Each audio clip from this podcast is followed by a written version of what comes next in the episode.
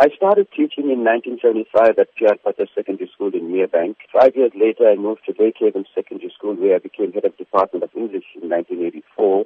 In 1989, I was seconded to my current school, New Secondary School, where I've been for the last 28 years, and the last 20 years since 1998 as the longest serving principal of the school. Whilst I was in service, I've completed some of my further qualifications, particularly two master's degrees in educational management and administration. What would you say was the major challenges you faced in your vocation? The frequent changes in the curriculum since 1994. You know, we started off with NATED 550, then we went to OBE curriculum 2005, then we went to national curriculum statements, which were then revised, and we now have CAPS and CAPS 2 coming all these changes came without the concomitant, very intensive training that was needed to equip the teachers for the new curriculum. Myself, being a product of you, being my principal in high school as well, how would you champion your students, thousands of them who excelled under your wing, to mm. follow on to achieve success? Incidentally, I did a little bit of a count yesterday, and since 1998, there are something like 10,000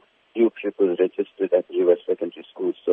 that's quite a few, and I'm obviously there's a number of them. But we've performed uh, very well academically. You might be aware that we had the number one pupil in the country in 2014 and the number three pupil in the country in 2012. So a large percentage of our pupils go on to tertiary education, either the university or the universities of technology, and enter the various professions. But just as many have entered the world of work and have become productive members of society. So I'm quite proud of them wherever they are, whether they in, in, a certain profession or they, they're artisans or working as, as clerical staff.